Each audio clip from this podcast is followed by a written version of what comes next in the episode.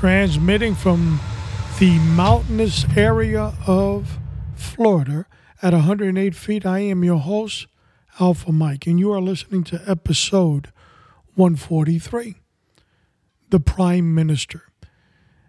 We are going to continue in our Wise Guys series. Last month we featured Don Vito. This is a continuation of that podcast which was episode 140. And so, as I said, these podcasts for the remainder of the year are basically telling you it's a story ongoing in the Wise Guy series, and it's painting a picture of the LCN in New York City and uh, Costa Nostra around America. So we're going to continue doing that. And today we have a tremendously uh, large show, a lot of information. So we're not going to waste any time. Okay, so how do I get in contact with Raider Cop Podcast? Well, you simply go to RaiderCopNation.com. There you can connect with us through social networking or just become a member of the website itself. Uh, we have uh, various platforms, you know, the Facebook, the Instagram, Twitter, and um, and they're all on there, so you can reach out and contact us. Uh, we want an engaged audience, and uh, we also are preparing for 2021 with Raider Cop Tube, and that's going to feature my co-host my little buddy by the name of Milo. He's currently under training, so you can revisit his page at Instagram, uh, A Day with Milo, M I L O. And there you can see pictures of what this little co host of mine is. He's a character, I could tell you that. So, what do we got on the agenda for 143? Well, we, we're going to be talking about the Prime Minister, and as I said, we continue our Wise Guys series. So, a lot of people want to know well, why do we continue these series? Some people have even mentioned, well, isn't it a little contradictional uh, based on what your platform is and you're talking about this? And the answer is no, it, it's not a contradiction. We talk about crime, we talk about law enforcement issues, whether in jails or out on the field with police. But we have to talk about those that are committing the crimes as well. No, any there's no major organization like the American LCN or Mafia that has produced more money and has created more crime. And their sophistication is one to be studied. But you really can't study anything if you don't know their past. It's kind of difficult to understand what the future might look like without that information. So we're constantly we're moving the clock from the beginning. Again, our our date is always going to be 1931 because that's the year that the commission was made. So that's the official foundation of La Cosa Nostra in America. Prior to that, they were just gangs. We'll call them that. Organization was uh, a little bit uh, lacking. It was just, you know, you're in charge today and you're gone tomorrow, and then the next guy came in. But uh, the commission changed that and those rules in 1931. So that's always going to be our focal point. So, what I want to discuss is what our current status is with the Wise Guys series. We're currently looking at the Bonanno, Colombo, and Gambino, Genovese, Lucchese, Philadelphia mob, and eventually the Outfit, which is in Chicago. Now, these were groups that were very powerful. Probably the height of their power was in the 40s and 50s and started to disseminate in the late 60s. And then the needle just kept on going down from there. But the height of their power is not really understood, kind of loses in translations. But they had built a mechanism that was so powerful. People often ask this one question.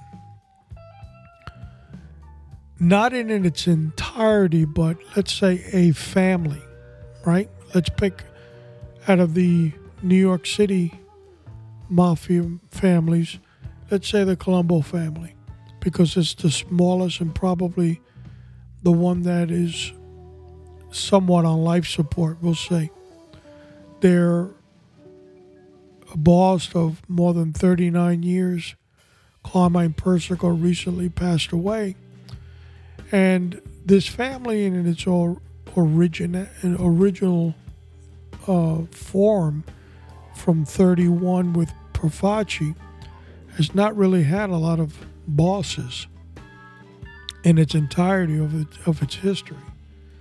So, is a long term boss of 20, 30, and 40 years what they need to go forward? But who's going to lead them into the, the new world that we live in today? So, when we look at that, some people say, well, they're not going to survive. Some people also look at the Bonanno family, which has had problems with undercover oper- FBI oper- operations, as well as the, the huge amount of members dealing in narcotics and drugs. But I'm here to tell you that neither one of these five families will ever disappear. Why? Because it's the way the commission is the balance. It is the weight that keeps everything steady. It is built on five families It will stay on five families. The, the name of those families may change, but it will always be a remnants of whatever is there now. You know, they, they might just bring a new boss and uh, we're going to call it, uh, you know, my name instead of what it is now. It's similar to what uh, Joe Massino wanted to do with the Bonanno family. Since the Bonanno family had such bad rap, he wanted to rename it the Massino family. And in fact, he even put out an edict that that's what he wanted. And other than the Bonanno guys calling it the Massino family, it, it didn't take off with the other four families. I think there was not a, um, it was never presented to the commission, and that's why it was never done. There wasn't uh, very eager to do it, a cause, and as history will tell us, a Joe Massino later becomes a government witness against the mob. One of the uh, first time a boss uh, cooperated. So that would have been a terrible move. Imagine that. Throw out the Bonanno name, put Massino, then he becomes the, the first official government boss witness. that would have been legendary. So these organizations are all always going to exist. Their names might change, the characters are definitely going to change, but they all have the same history. So that I can tell you.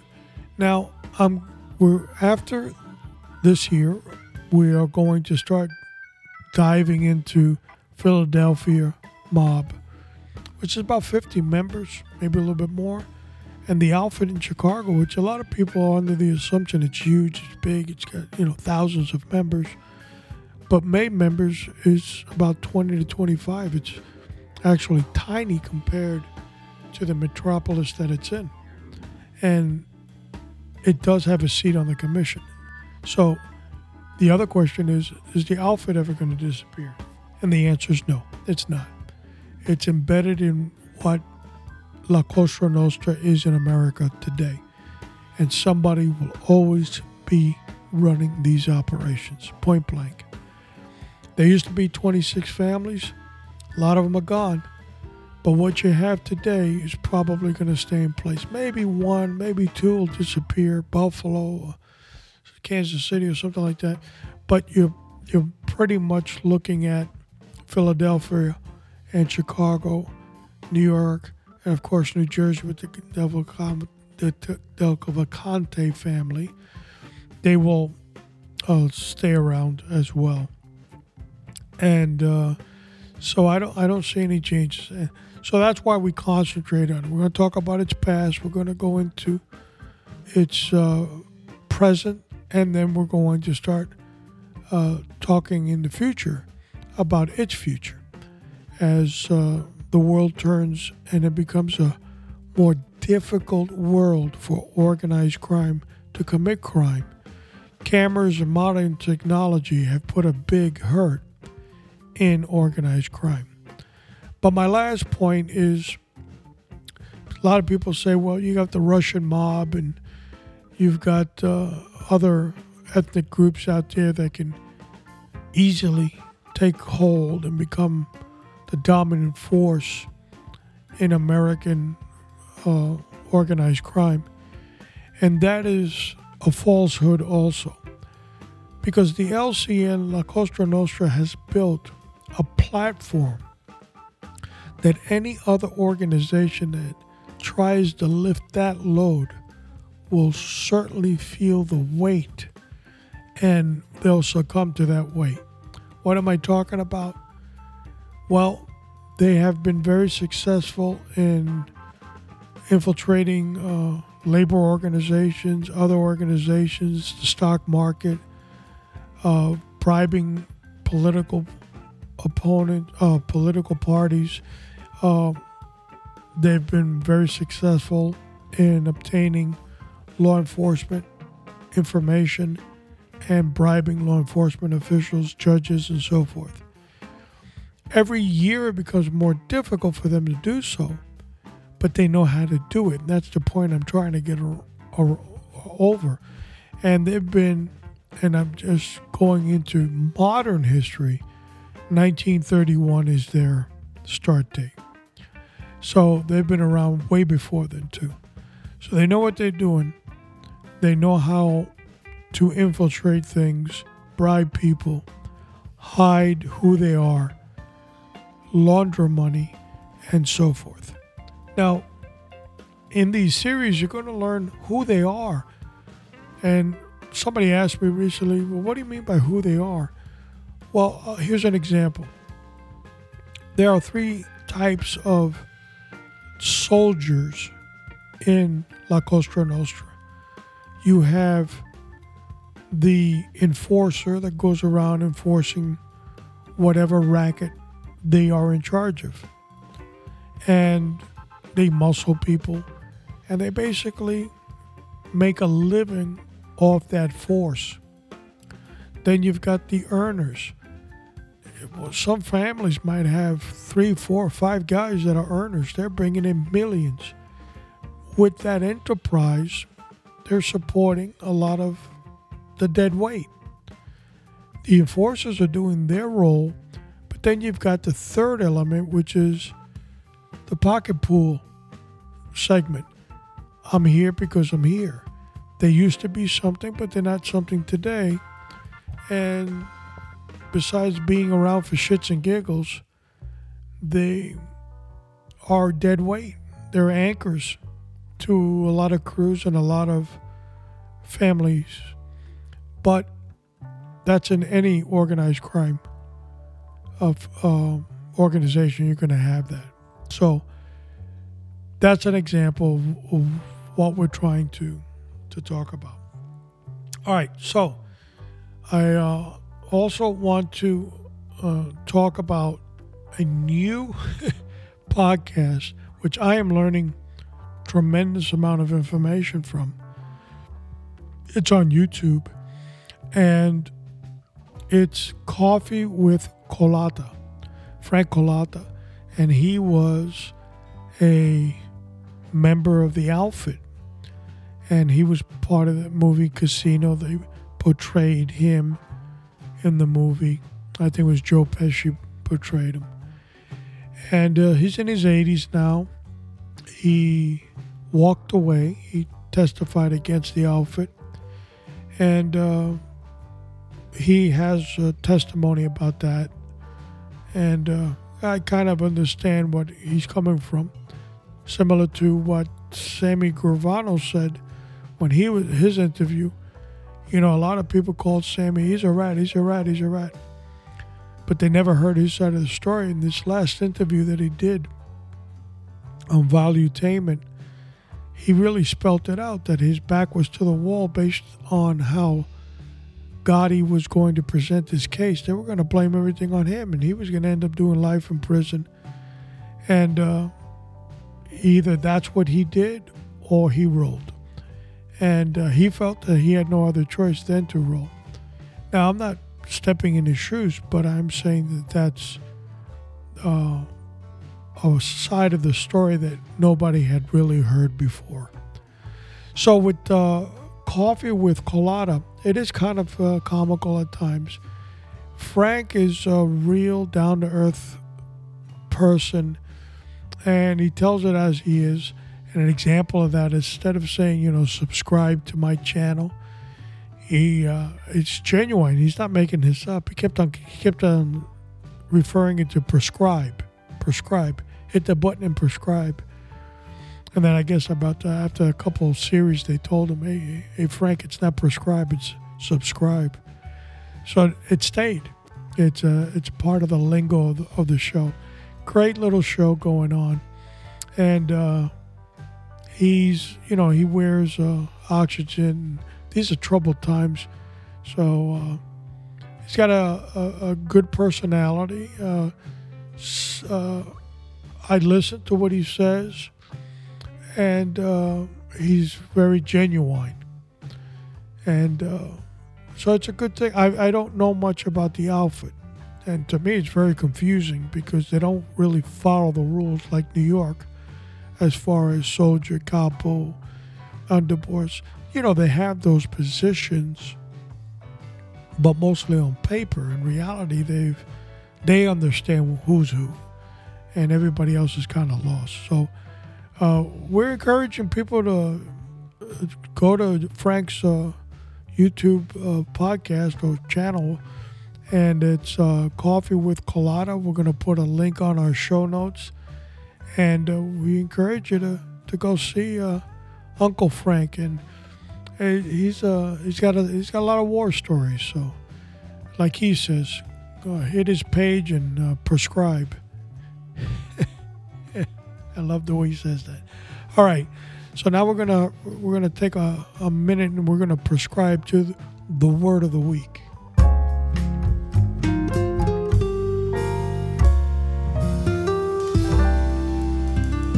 Proverbs 16:3 Commit your works to the Lord and your thoughts will be established. Proverbs 16:3 and we always remind the audience that you can get the full details in less than 15 minutes every Wednesday when these shows are uplifted or whatever you want to call it on um, our website, RadarCopNation.com. There on the test everything 1521 section, we will talk about this verse in less than 15 minutes, really giving you an expl- explanation how it can encourage your spiritual journey. So, um, believe it or not, a lot of people that don't want to sit in sermons for hours and hours, they don't want to be preached to, but uh, they might listen to something 15 minutes or less. So that's us every Wednesday on RadarCopNation.com. You can see it on the section that says Test Everything. Our episodes last 90 days, there's always one there, and then they, they're erased. But we know that the Word of God never erased, never disappears. And it's just cementing the Word for those right people at the right time that that Word was meant for. We've got a lot on the agenda, my friends, and I don't want to waste any further time because uh, I did a little extra on the intro. But anyway, we'll make it up, and it's time to bring out the clowns, the buses, the horns, and get this circus on the road.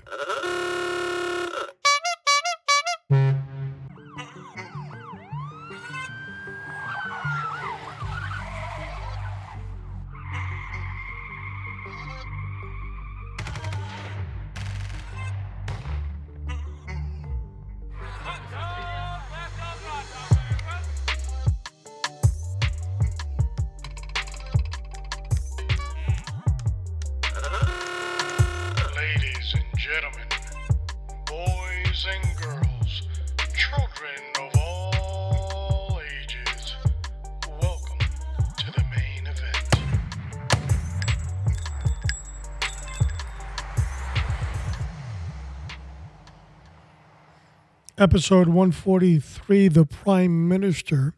Today we're going to talk about one of the people that created this mafia family into its current status that many in, in organized crime and in law enforcement circles consider this family the Ivy League of mafia in America very sophisticated, very intelligent.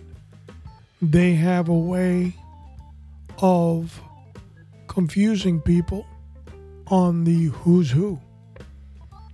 Currently, many other families around the country may be talking to certain bosses of this family, thinking that that is the actual boss, and they are a front boss, but only those that need to know know who the powers are. Interesting.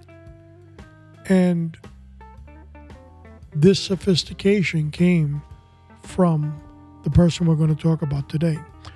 Francisco Castiglia, born January 26, 1891, in the region of uh, Calabria, Italy. He boarded a ship and headed towards America with his mother and his brother at the tender age of four. His father had already been in New York City. Once he arrived in America, his older brother was immediately tuned into the gang of the area. And in this area specifically is East Harlem, which became a large Italian American community during that time. Frank became attracted to the lifestyle of the gang by seeing it through the eyes of a young sibling. He was watching his older sibling, and he said, I can do that too he proceeded to get involved in that. During this time, as he got older, a little bit older, Frank ditched his birth name and created Frank Costello to make it sound more Americanized. While growing up in this new gang world that he was in, in East Harlem, Frank was uh, no stranger to the jail cells and being arrested. He did time in 1908, 1912, and 1917. Frank eventually got married, but he didn't marry a traditional Italian woman. He had married a Jewish woman and then decided to move one up on the scale of gangs by joining a higher level gang. This gang was called the Morello Gang. Now, the Morello Gang will eventually turn into the family that we are talking about. The Morello Gang's boss was a guy by the name of Giuseppe the Claw, the Clutch Hand Morello. Clutch Evans, he had like a strange little finger or something. Many, many years later, uh, the gang would eventually become the Genovese crime family. While a part of the Morello gang, Frank uh, became friends with other members that were a part of the Morello gang and they're going to go into a career together. And one of those individuals was Charlie Lucky Luciano, which of course created the commission in 1931. Frank in the 1920s would become very rich as a result to bootlegging.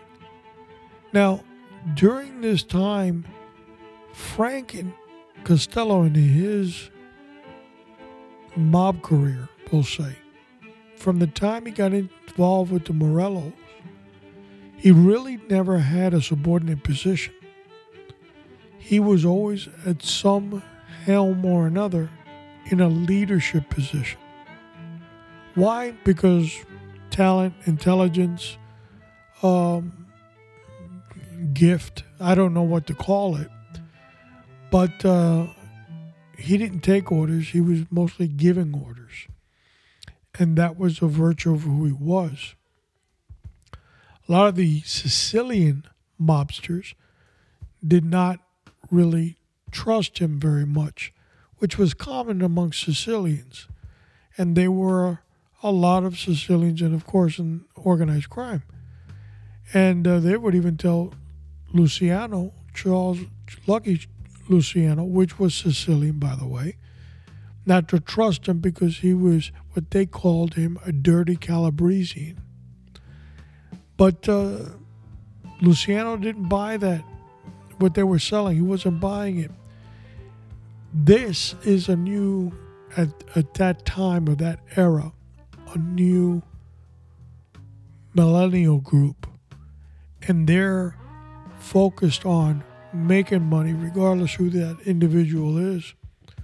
They're not going to go down the way the old mustache pete's from the old country. If you weren't from their town and their block and all this other baloney they weren't going to do business with you they weren't going to limit their ability to make money. Frank gets involved in bootlegging and he's almost an entrepreneur on this on his own. Of course, the gang is getting a portion of it, but he has created this. I mean, he just took off with it. We're talking about the 1920s. He ends up making about $20 million in bootlegging. He was a famous bootlegger uh, associate that worked with Frank Costello was Joe Kennedy, the president's father. And they were moving alcohol during the time of prohibition in the 20s all over America. I know that there was a run from Tampa because there were bring the molasses and all that other stuff from the south. They're singing on up. They had roads and outlets that they would do this. So Costello was making a pretty big amount of money. 1925, Costello finally becomes a United States citizen. 1929 now, Frank was a part of a special meeting in Atlantic City. And this meeting was the spearhead of a lot of forward thinking individuals and organized crime. Frank Costello being one of them, Luciano being another, Meyer Lansky being a huge influence as well, and one of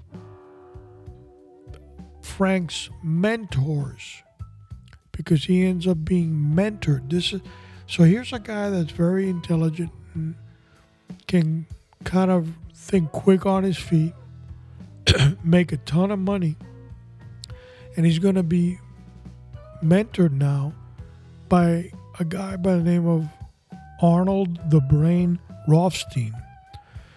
And he was into gambling, bootlegging, shylocking, everything that there was, Jewish gangster. And these individuals were around prior to the Italian Mafia 1931's organization. So he's mentored by these individuals. They're very wealthy, very powerful. One of the things that Frank Costello learned from Rothstein was how to bribe, how to fix that in as your overhead. It was a part of doing business where old mustache Pete would see it as an insult. I'm not paying that guy anything.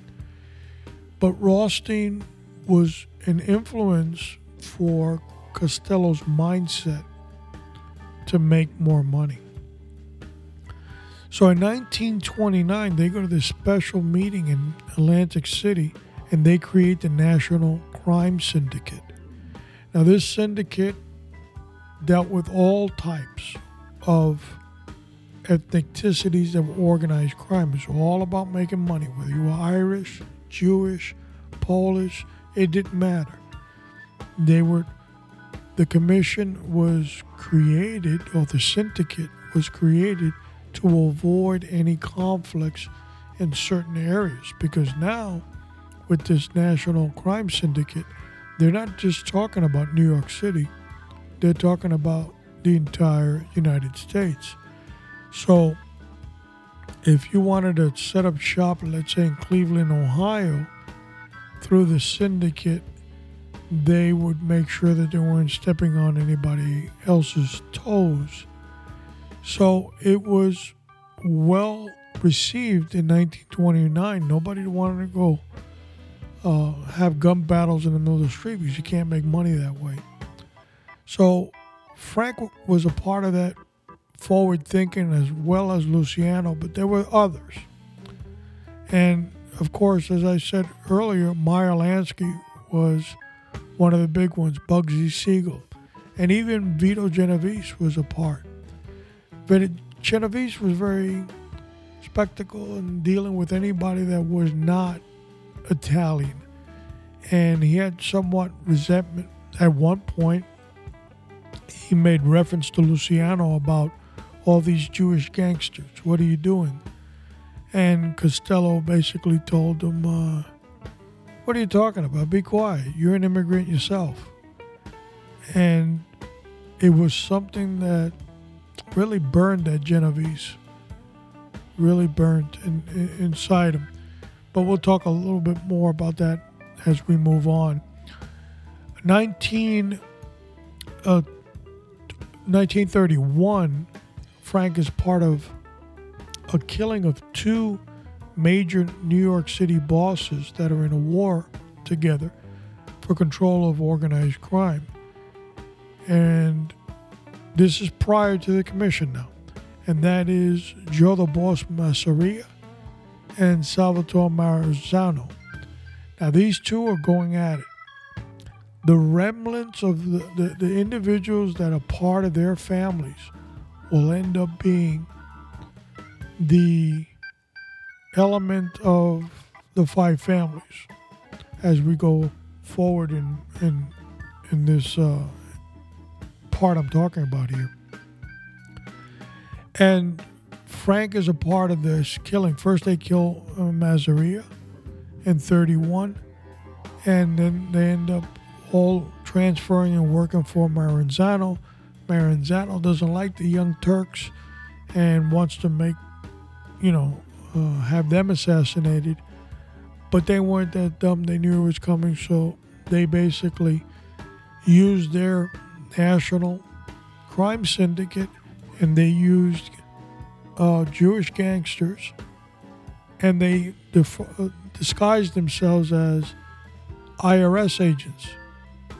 They busted in through the front door of his office, and uh, his aide, Mar- Maranzano's aide, Thomas Lucchese, I'm sure you heard of the Lucchese family, was also a part of the assassination of uh, Maranzano. And since Maranzano did not recognize these so called IRS agents, he thought it was legit and giving them ample time to uh, take out their guns and weapons and, and assassinate him. Once this was, these two deeds were done, it was fair and clear for Charlie Lucky to create the commission. Now, remember, the commission comes out of what happened in 1929 with the syndicate. So the Italians now organizing similar is an important an important step for the sanity of organized crime. And uh, so Luciano and everybody uh, subscribed to it, or like uh, our friend over at uh, Frank Cullotta, a podcast is prescribed. They all prescribed to it, and and the reason for that is nobody wanted bloodshed. There had been bloodshed going on for, for years, and you don't make money doing that. So, 1931, Luciano becomes the boss of the Luciano family under the new creation of the Commission, one of five families in New York City. Frank was promoted in the Luciano family to the third spot, which is the consigliere. So you have the boss, the underboss, and the consigliere, which is the counselor to the boss. Uh, he also has a responsibility to deal with the membership and any complaints they may have. But in reality, it's part of the administration of that family. They get uh, a percentage of all the loot coming trickling straight up. They get an envelope, you know, just because they're part of it. So again, Frank Costello never had a point that he was subordinate. He is at a leadership level from the word go. And that's a testimony of his abilities. So uh, Luciano creates uh, the commission, he creates his family. He also breaks it down into other families. And we know the five families have somewhat changed their name. One of the originals was Bonanno, and, uh, and, and it's still Bonanno today. So that, that's an original. Uh, then the other ones changed. Profaci became Colombo and so forth. Uh, even in Gambino, it wasn't Gambino. So we'll, we'll get into those stories when, when we feature those things. Uh, so Frank becomes a big earner. Now, we told you the difference between mob members. You have earners, enforcers, and deadbeats. He was an earner. He wasn't an enforcer. He wasn't a tough guy. Um, just after he got married, he got he got pinched for having a gun, possession of a firearm, and he had to do like a year in jail or something like that. And he was so outraged because it was slowing down his business and he had just gotten married. He swore he'd never wear a gun on his person ever again, and he didn't. So he was not an enforcer, he was an earner. He knew how to make money. Frank had a saying I tell you it's a good deal, it's a good deal.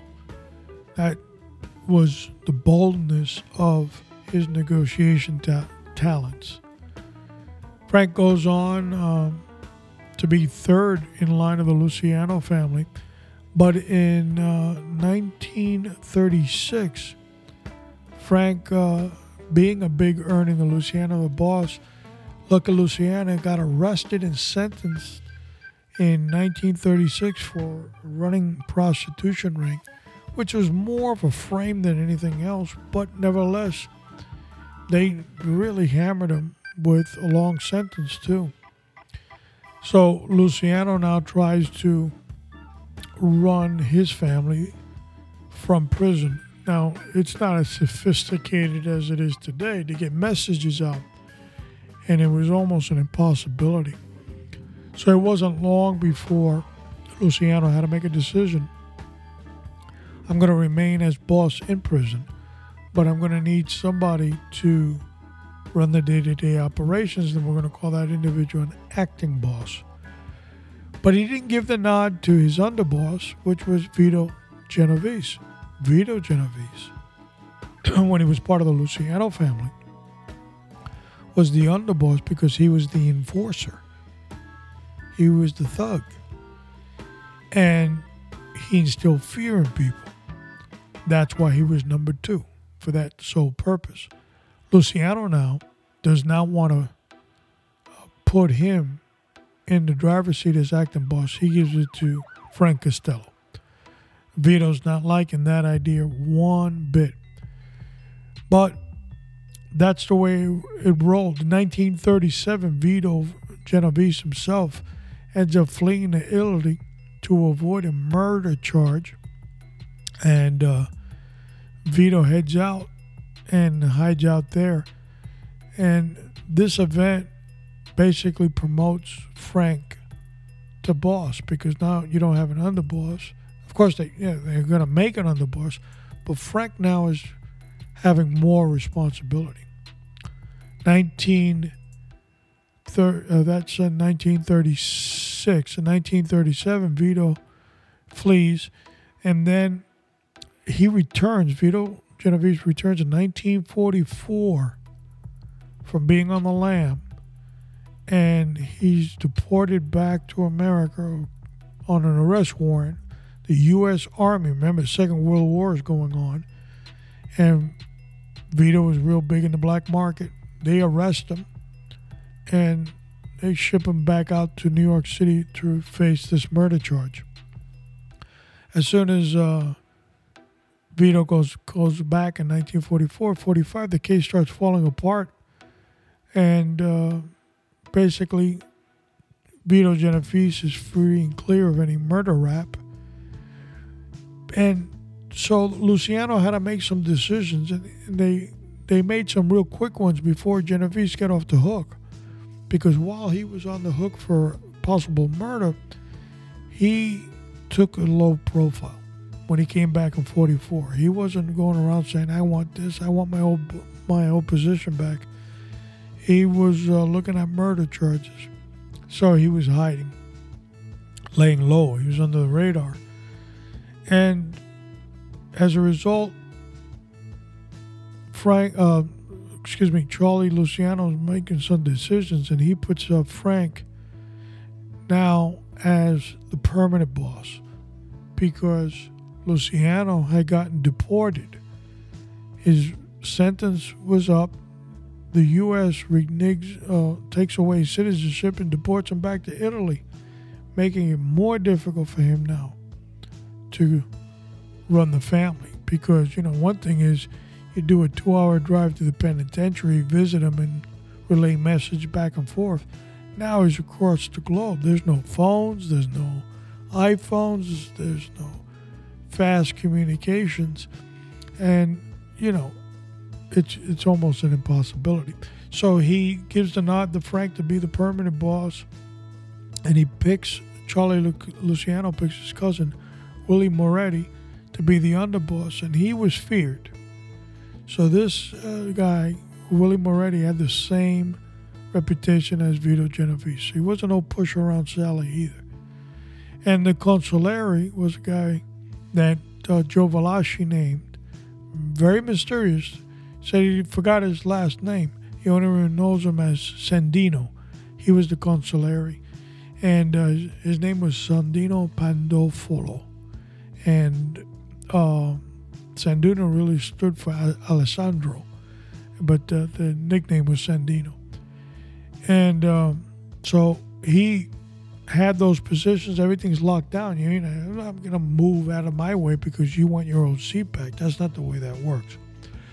So Vito is a capo, is a captain of the capo regime in the Luciano family. And his resentment, he wants to be boss. He believes that he's been fooled and bamboozled from his position as boss. So he starts waiting for a moment to make the move. Gen- Genovese is waiting for the right time. There's going to be some type of mistake, and then he's going to make that move. That time, that time came in 1951 when Costello was uh, subpoenaed and had to testify in front of the U.S. Senate Committee on Organized Crime. Now, a lot of mobsters went to these Senate committee hearings. They were subpoenaed, and all of them would sit there and they would repeat it hundreds of times. I plead the Fifth Amendment on the grounds that my testimony might incriminate me. But Frank didn't want to do that. Frank thought about, well, I'm just going to be honest. To tell him what I'm going to tell him because he had so many judges and politicians in his pocket. He didn't think that was going anywhere. Well, after two or three days of that, Frank became irritated. And there's the famous, and we have that on the show notes, his interview, where he says, uh, I'm not going to answer another question. I'm not under arrest, so I'm, I'm going to get up and I'm leaving and then that's what he ends up doing. And uh, as a res- as a result of that, it shed a lot of attention on him, and he and, and all that was self orchestrated by him. That's what Genovese was waiting for the mistake. He made that mistake in 51, pissed off a whole lot of other bosses as a result. So a lot of people were saying Costello's losing his marbles. And I think it was because of the huge amount of responsibility that he had. And he really didn't have Luciano now backing him up because he's in Italy. So uh, he starts making some stupid mistakes. Another opportunity comes uh, where Vito Genovese uh, takes the opportunity to murder or kill Willie Moretti where basically Moretti had ended up with syphilis in its uh, uh, ending stages. So he had some form of mental illness. He was rambling and looked like a rabid dog. He just moving his lips. And they were afraid that he would start talking about Cosa Nostra secrets to people that weren't members. And this was easily uh, manipulated by Genovese. As a result, the commission gave the okay to whack uh, Willie Moretti, and they did. And the underboss position became available. Ding! And guess who got it? That's right, the one and only Vito Genovese. He sat right up there in that in that seat. Now, as a result of that we got a lot to cover and we're, we're running out of time here. Um, the next opportunity, golden opportunity, Frank hangs on there, but now he's got Genovese's underboss right underneath him, just staring at him, making sure you're going to mess up and I'm going to be all over you. And that time comes in 1957 where Vito Genovese finally gets a plan going, and part of that plan. Uh, well, let me backtrack. 1956 is a powerful capo in the Luciano family by the name of Joe Adonis. He was feared as well, and he was good friends with uh, Costello. He self-deports himself to Italy because he was, you know, we're going to give you 25 years, or you can go to Italy. He said, "Where's the, where's the, where's the, the tickets?" And he took off to Italy. But he left Costello more vulnerable than ever. 57, Vito uh, starts making plans to change things around. And one of those plans, he did it with Carlo Gambino. Now, there was another mob leader in Murder Incorporated, which was the syndicate half of the Mangano family. And Albert Anastasia was the underboss, which was feared. Now, as you could tell, there's like a little thing going. Bosses always got enforcers as underbosses. So I kind of give you an, an idea of how they did things. But Albert Anastasia was very close to Frank Costello, and Vito knew that he had to get rid of him. So he plotted with Carlo Gambino, that was part of the Mangano family, and he said, Listen, Albert Anastasia had killed Mangano in 51, took over, and then Gambino ended up being underboss. He goes, Let's get rid of your boss, Anastasia. You take over the family, which he did. And he called it the Gambino family. Then you're on the commission, and you give me the nod to whack Frank. And Lucchese ended up agreeing because he was very close to Gambino. The kids married. Uh, Carlo Gambino's son married Lucchese's daughter. So they were very close, two different families. So that's two people on the commission, plus if Genovese pulls what he's doing, that's three. So he's doing pretty good. Profaci and Bonanno were, they didn't have to worry about them too much. And uh, he can do what he wants. So he uh, dispatches, Vito Genovese dispatches his hitman, which is a guy by the name of Vincent the Chin Gigante. He's waiting in the lobby as Frank Costello exits his taxi to go to his apartment in the lobby. And as he enters, uh, Vincent the Chin comes out from the shadows, points a revolver at the back of his head, and says, Hey, Frank. And Frank turns around. That was a mistake he made. Instead of just shooting, he called his name and he turned his head. Said, This one's for you. And he, and he uh, pulled the trigger. The bullet ends up grazing his skull, goes to the hospital in the same cab that dropped him off. Uh, the Chin flees the area, and uh, Costello's bandaged up and sent home. Obviously, at this point, Costello uh, knows that there's problems. Shortly after that, Albert Anastasia was whacked, and uh, Gambino runs that family. He knows things are getting really, really dim for him. So when the trial came up for Vincent the Chin that had pulled the trigger, Frank never did a formal, okay, I'm going to retire and I'm going to give. He didn't do that because he despised Genovese at this point. So he didn't do it. He didn't, he didn't feel like he had to, it was beneath him. So what he did was he says, they'll know my actions by how I testify. And when they said, "Who's is it the man that shot you inside this courtroom?" He said, "No, I don't remember. I don't, I don't see nobody."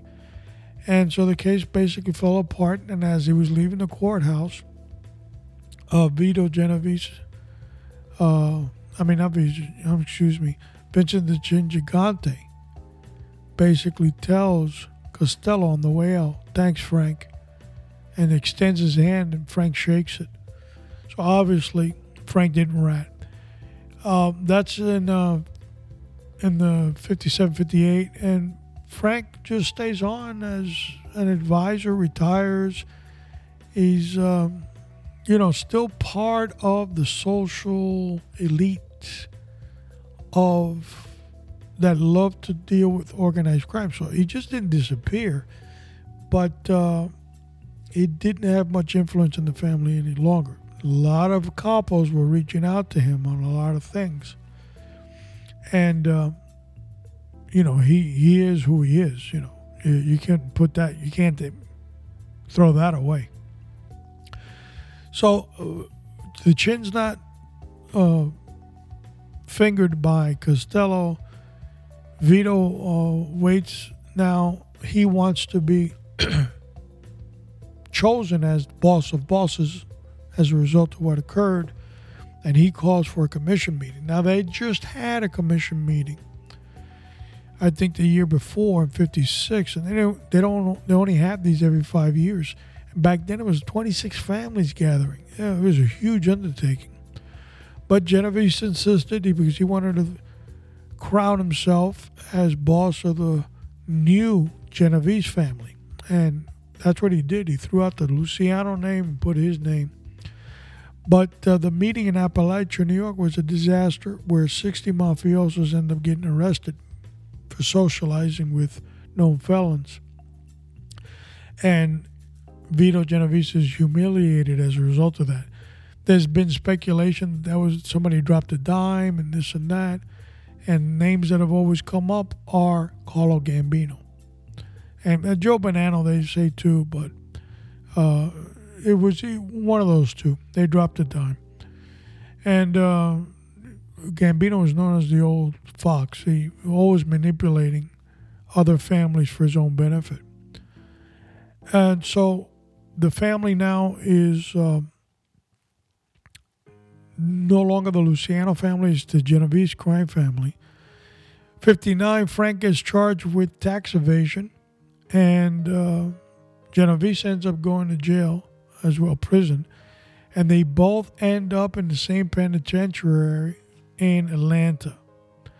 This is not good, and uh, there was almost a real riot in the prison, forcing Vito Genovese to sit down with Frank Costello and have a sit down on how the reins of the Genovese family were going to go down. Frank had the ability to make those negotiations. He was the dominant force in that sit down. It was not Vito Genovese, it was Frank Costello because he had all the chips in his pocket. He basically gave them all to Vito. He gets out of prison two or three years later, where basically Vito Genovese ends up for the rest of his life in prison and dies in prison. So Frank got the last laugh. Frank, uh, when he gets out, he becomes semi retired. And uh, in February 1973, Frank Costello dies of natural causes, uh, had a heart attack. Uh, now, Frank was buried in New York City, and in 1974, this is how dramatic, he's dead already. The doors of the mausoleum where he's buried, a very beautiful mausoleum he's buried in, in a, in a cemetery in New York. The doors of that mausoleum were blown off in 1974 by orders of the Bonanno crime family underboss, Carmine the Cigar Galante on his 20 year release from prison. Obviously, you think there was some bad blood there between Galante and Costello? I do. Here are the facts as we close this out. Frank ruled the Luciano family from 36, 1936 to 1957 as acting boss and boss for tw- he was a boss for 21 years plus third in command in or consulary from 31 to 36. Basically, he always had a leadership position. So, what you can say about Frank Costello is this he was the man that created the Ivory League, he was the man that created the tremendous machine that the Genovese family is today, and he is the man that basically was made with a golden spoon. Without him, none of, most of nothing what they had would be in place. Costello dealt with the syndicate with Meyer Lansky, where Vito Genovese uh, shied away from it. So there is where the difference lies. We looked at in Don Vito, we looked at the the the life of Vito Genovese, now we're looking at the life of Frank Costello. As we continue in our Wise Guys series on Rated Cop Podcast, we are painting the picture towards the end of the year, putting all these characters, they're all interrelated, and they're all very powerful bosses in La Cosa Nostra in New York. Song of the week, we have changed out. We are now with Tom Jones, Green Green Grass of Home. Up next, the Law Enforcement Officers Safety Act, LEOSA. So, what's the problem? In episode 144, we're going to explain what this act is. Basically, law enforcement officer anywhere can travel with their weapon anywhere in the country. So if you're a little a police officer in a little municipality somewhere, you can carry your piece all in any of the 50 states. But are there problems with that? We're going to talk about that in episode 144. As always, it is my honor and my pleasure to be your host on Raider Cop Nation. Continue to pray for yourself because without you in the game, we have nothing. Continue to pray for your family, for your community, for your law enforcement agencies that serve you, and most importantly, continue to pray for the United States of America. This is Alpha Mike, and I'm out.